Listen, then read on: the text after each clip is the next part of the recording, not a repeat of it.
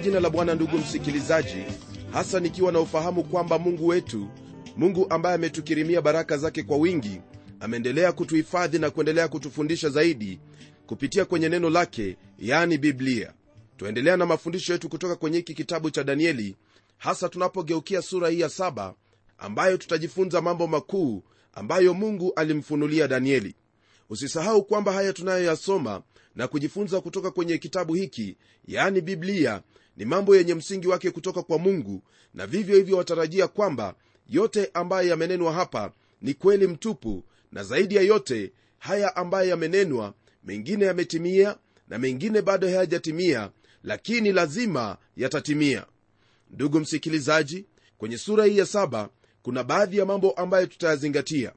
Kwanza kabisa tutaona kuhusu maono ambayo danieli alipewa kuhusu wale wanyama wanne na pia kuona maono kuhusu yule mwana wa adamu akitelemka kwa mawingu ya mbingu na pia tutapata tafsiri au maelezo zaidi kuhusu wale wanyama wanne.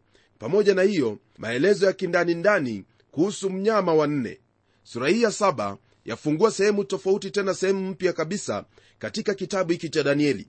Sura za kwanza sita ndugu msikilizaji zilikuwa na hali hiyo ya historia au usiku wa historia uliokuwa na mwanga wa kinabii na sura hizi za mwisho sita ni sura ambazo zina mwanga wa kinabii na tena katika usiku wa historia. Huku sehemu ya kwanza ya kitabu hiki ikizingatia historia hapa sasa twapata kwamba sehemu hii ya pili inazingatia unabii unabii ambao wapata msingi wake katika historia. Mungu alimpa danieli maono kuhusu wanyama wanne ambayo yalikuwa ni ya ajabu kweli.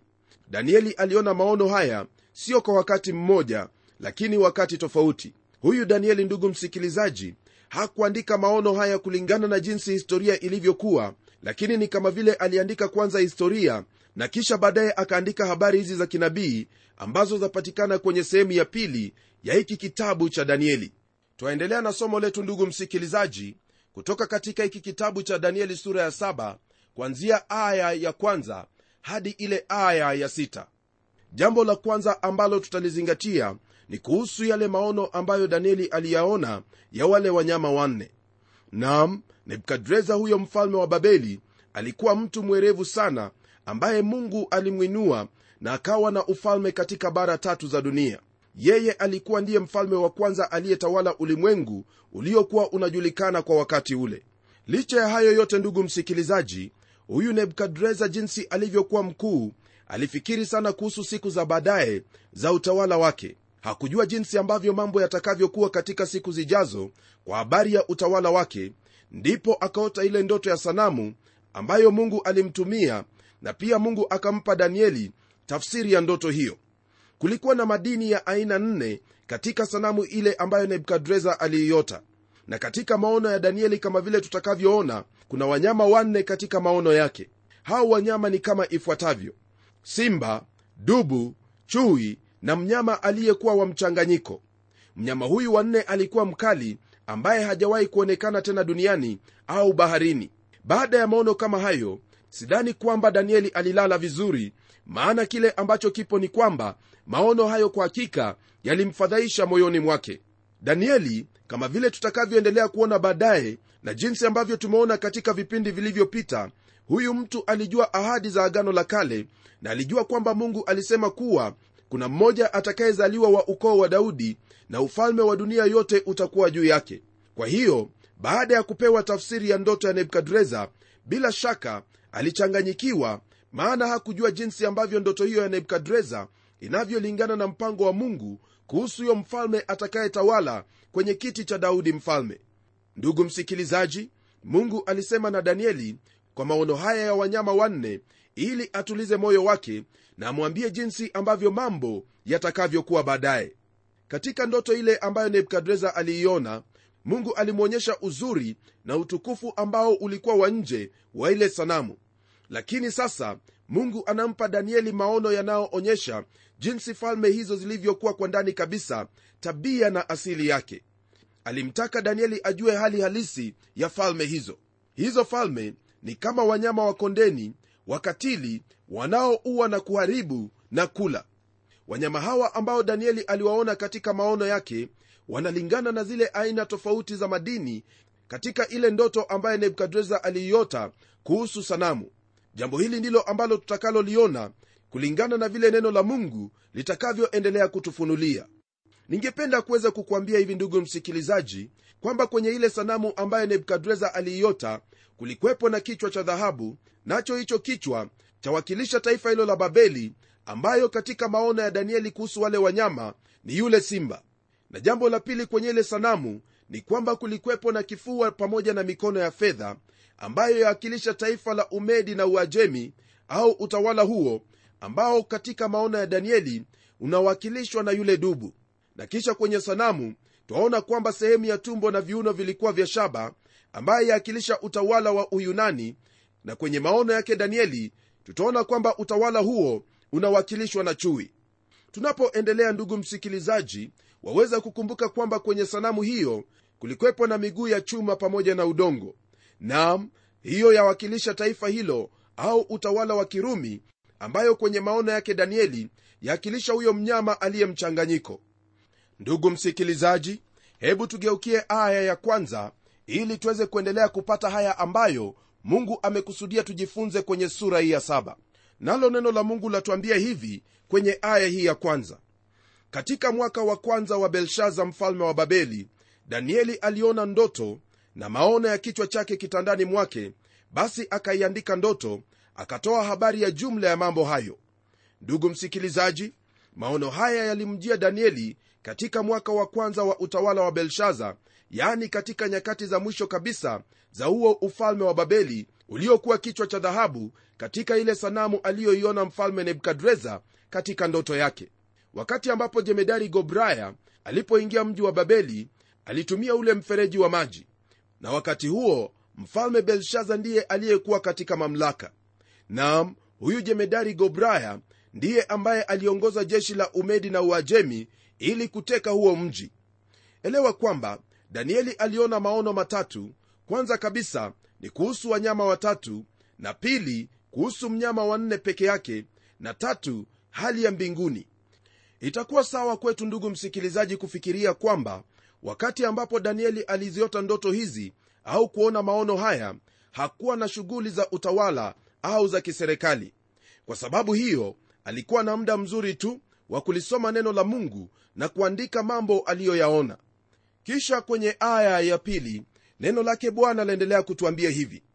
Danieli akanena akisema naliona katika maono yangu wakati wa usiku na tazama hizo pepo nne za mbinguni zilivuma kwa nguvu juu ya bahari kubwa.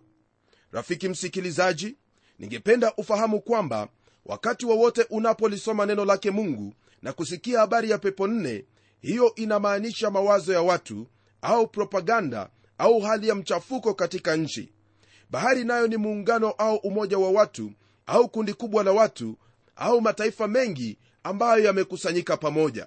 Nitakuuliza usome kwenye kile kitabu cha mathayo sura ya 13 aya ile ya 47 pamoja na kile kitabu cha ufunuo sura ya 13 aya ya kwanza na kile kitabu cha isaya sura ya 57 aya ile ya 20 katika ufunuo sura ile ya 17 kwanzia aya ya kwanza hadi 15 neno lake mungu latuambia hivi. Akaja mmoja wa wale malaika saba wenye vile vitasa saba akanena nami akisema njoo huku nitakuonyesha hukumu ya yule kahaba mkuu aketie juu ya maji mengi ambaye wafalme wa nchi wamezini naye nao wakaao katika nchi wamelevywa kwa mvinyo wa uasherati wake. Akanichukua katika roho hata jangwani nikaona mwanamke ameketi juu ya mnyama mwekundu sana mwenye kujaa majina ya makufuru wenye vichwa saba na pembe kumi na mwanamke yule alikuwa amevikwa nguo ya rangi ya zambarau na nyekundu amepambwa kwa dhahabu na kito cha thamani na lulu naye alikuwa na kikombe cha dhahabu mkononi mwake kilichojawa na machukizo na machafu ya uasherati wake. Na katika kipaji cha uso wake alikuwa na jina limeandikwa la siri babeli mkuu mama wa makahaba na machukizo ya nchi. Nikamwona yule mwanamke amelewa kwa damu ya watakatifu na kwa damu ya mashahidi wa yesu nami nilipomwona nikastaajabu ajabu kuu. Na yule malaika akaniambia kwani kustaajabu? Nitakwambia siri ya mwanamke huyu na ya mnyama huyu amchukuaye mwenye vile vichwa saba na zile pembe kumi. Yule mnyama uliyemwona yule mnyama uliyemwona alikuwako naye hayuko naye yu tayari kupanda kutoka kuzimu na kwenda kwenye uharibifu.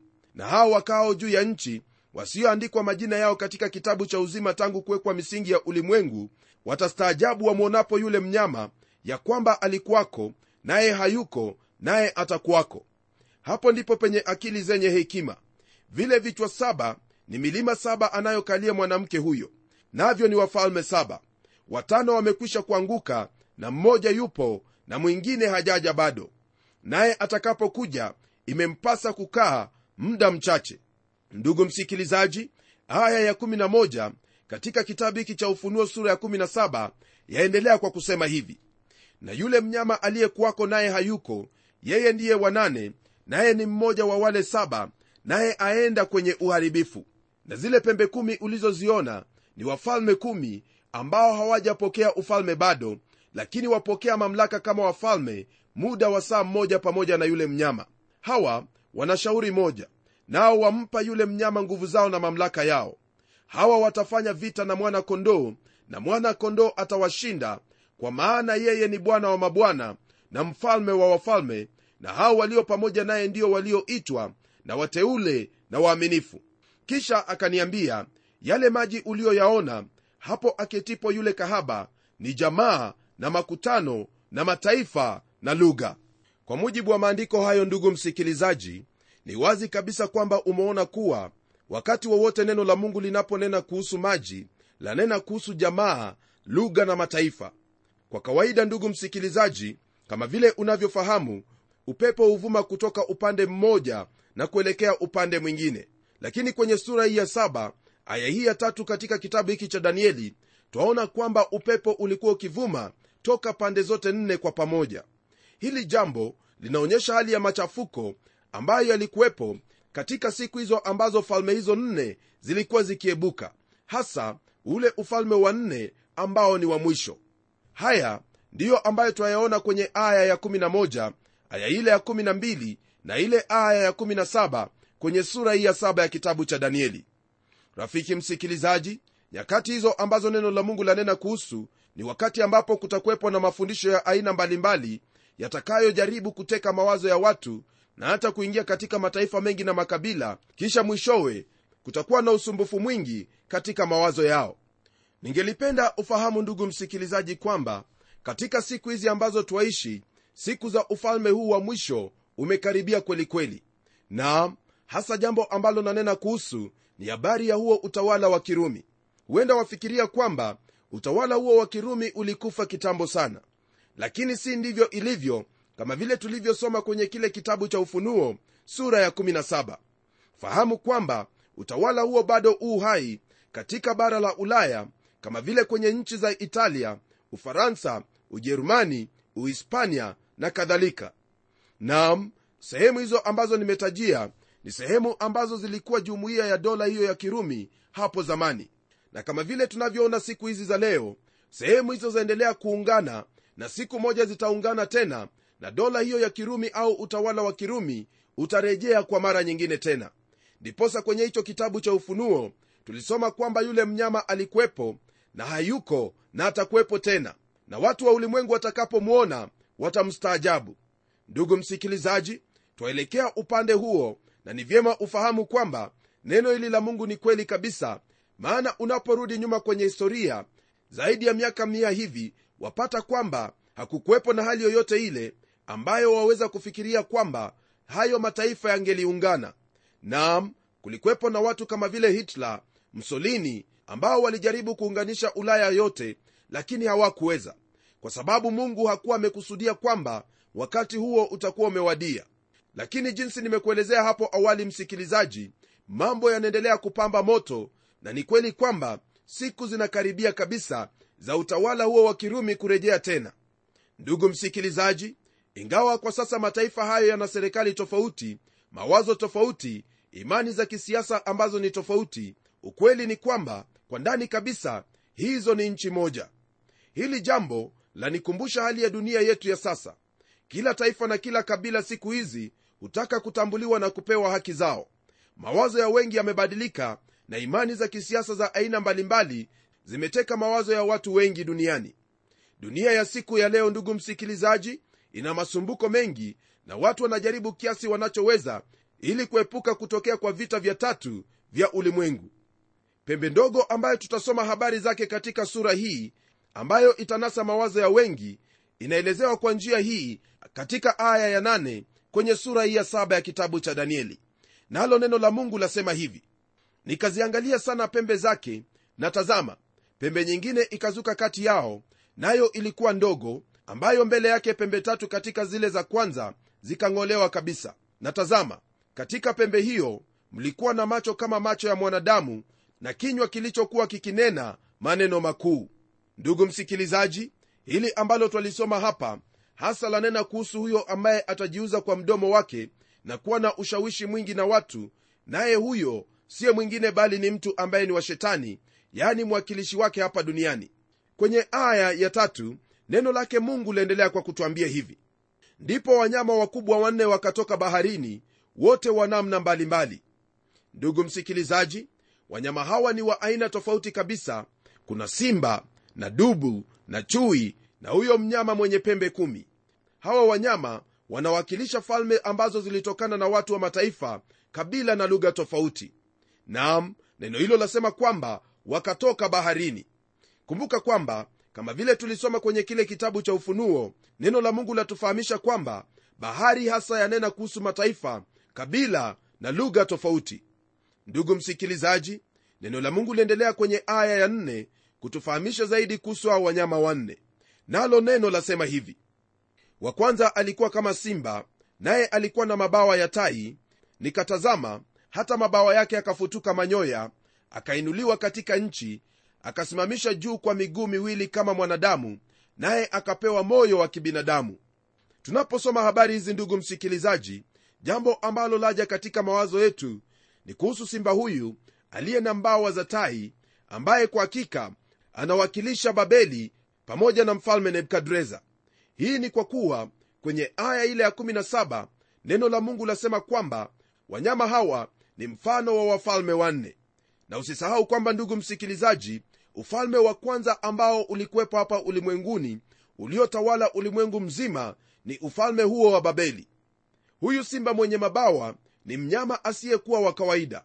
Mabawa ya tai yanawakilisha ule uwezo wa babeli uwezo wa jeshi lake kwenda haraka. Jeshi hili lilivamia mahali kwa haraka sana jambo ambalo lilimletea mafanikio na mamlaka na utawala mkubwa ulimwenguni mwote. Kuhusu yale mabawa yaliyofutuka manyoya jambo hili linatupa mfano wa kunyenyekezwa kwa nebukadreza wakati alipopoteza fahamu zake na kuwa kama mnyama wa porini. Na habari za kusimamishwa kwa miguu kwa mnyama yule ni mfano wa nebukadreza aliporudishwa katika ufalme wake na pia alipopewa fahamu zake. Kwenye aya hiyo hiyo ya nne neno la mungu liendelea kwa kutwambia kwamba alipewa moyo wa mwanadamu. Naamini kwamba haya maneno hasa yananena kuhusu wakati ambapo nebukadreza alibadilika moyoni mwake na kumwamini mungu.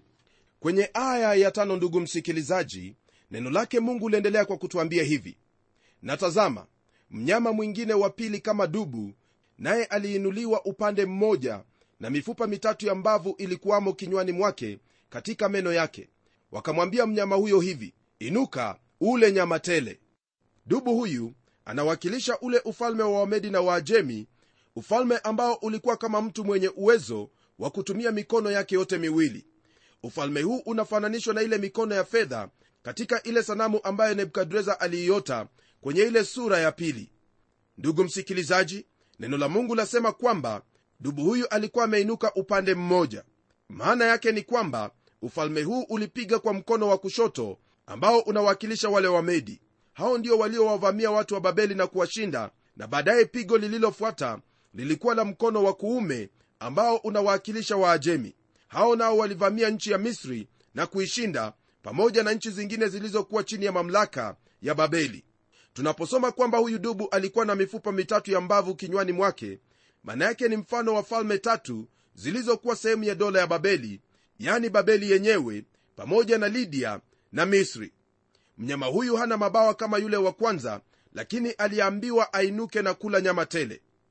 Msikilizaji kwa mujibu wa historia jeshi la wamedi na waajemi lilikuwa na mwendo kama dubu mkubwa mwenye kunguruma na kuharibu chochote ambacho angelikipata katika mapito yake.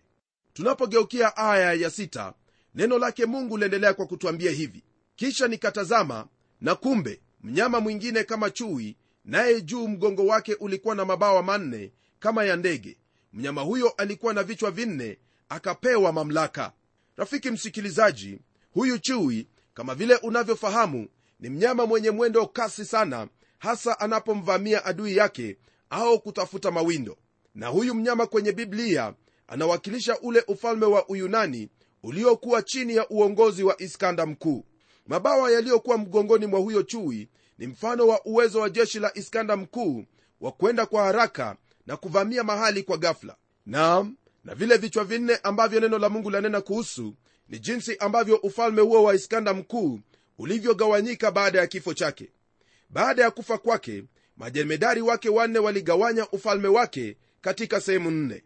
Walitambua kwamba wasingeweza kutawala dola hiyo yote ikiwa pamoja. Ndipo jemedari aitwaye kasanda akajichukulia sehemu ya makedonia naye jemedari aitwaye lisimakas alipata sehemu ya asia ndogo na yule jemedari selukas alichukua sehemu ya siria au shamu naye jemedari aitwaye tolomi akachukua sehemu ya misri.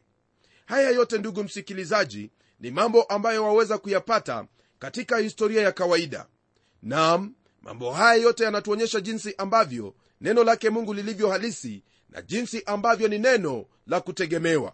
Jambo hili ni jambo ambalo lathibitishwa na wale wanasayansi ambao wanajihusisha na uchimbaji wa magofu ya miji ya kale na mambo ya kale elewa kwamba hawa wanasayansi wanapochimbua magofu haya ni jambo ambalo latuthibitishia kwamba kwa hakika mambo ambayo neno la mungu lanena ni mambo yaliyo kweli kabisa mambo ambayo rafiki yangu wayafaa kuyazingatia kweli kweli. Naam tutakapokuwa tukiendelea tutaona ushahidi mkuu sana ambao wapatikana ulimwenguni leo hii unaohusu hayo ambayo yalikuwepo hapo zamani. Naam na iwapo mungu alikuwa amenena hapo awali kwamba babeli itakuwepo na kwa kweli babeli ikakuwepo na kisha akanena kwamba babeli itaondoka na ni kweli leo hii babeli haipo. Basi ni vyema rafiki yangu uanze kulizingatia neno hili la mungu yani biblia maana yale ambayo mungu ameyanena sharti yatatimia.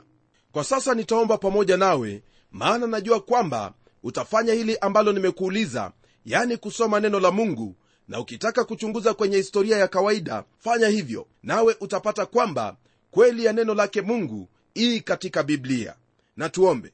Mungu tena baba wa bwana wetu yesu kristo na kushukuru kwa ajili ya haya mafundisho ambayo umetupa kupitia kwenye neno lako hasa kuhusu yale yaliyokuwepo ambayo bwana ulinena kwa vinywa vya manabii kwamba kwa wakati fulani havitakuwepo tena. Na hivyo ndivyo ilivyo maana twaona katika magofu yale kwamba ni kweli mambo hayo yalikuwepo lakini hayapo tena. Tusaidie tufahamu kwamba katika haya ambayo bwana unatufunulia ni wazi kwamba unatuambia kuwa yale ambayo umenena kuwa yatatendeka hayo ndiyo ambayo yatatendeka. Nachukua fursa hii kumwombea ndugu yangu msikilizaji kwamba atayazingatia haya maneno na katika yote atakayofanya atayaamini haya maneno yaliyopo kwenye biblia maana neno hili ni hakika tena ni amina. Asante bwana maana najua kwamba kwa nguvu maana najua kwa ushawishi wa roho mtakatifu utamsaidia kuelewa maandiko haya na zaidi ya yote kutenda yale ambayo yanampasa. Naomba haya katika jina la yesu kristo ambaye ni bwana na mwokozi wetu. Amen. Kufikia hapo ndugu msikilizaji mimi sina la ziada ila kukwambia kwamba soma neno lake mungu fanya uchunguzi wako nawe utatambua kwamba kwa hakika maneno haya ni kweli tena ni amina. Hadi kipindi kijacho mimi ni mchungaji wako jofre wanjala munialo na neno litaendelea.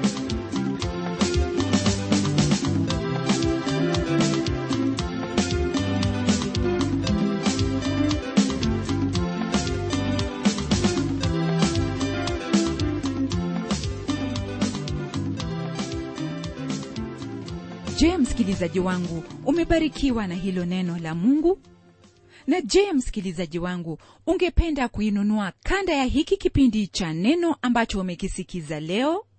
Tafadhali niandikie barua ukitumia anwani ifuatayo.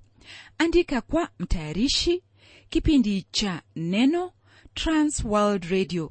Sanduku la posta ni 21514 nairobi kenya.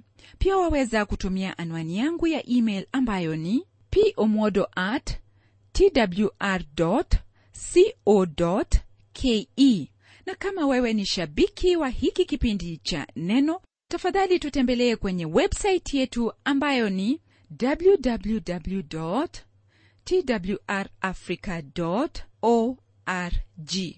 Na hadi wakati mwingine ndimi mtayarishi wa kipindi hiki pamela omodo ambaye ninakuaga nikikutakia baraka tele tele neno litaendelea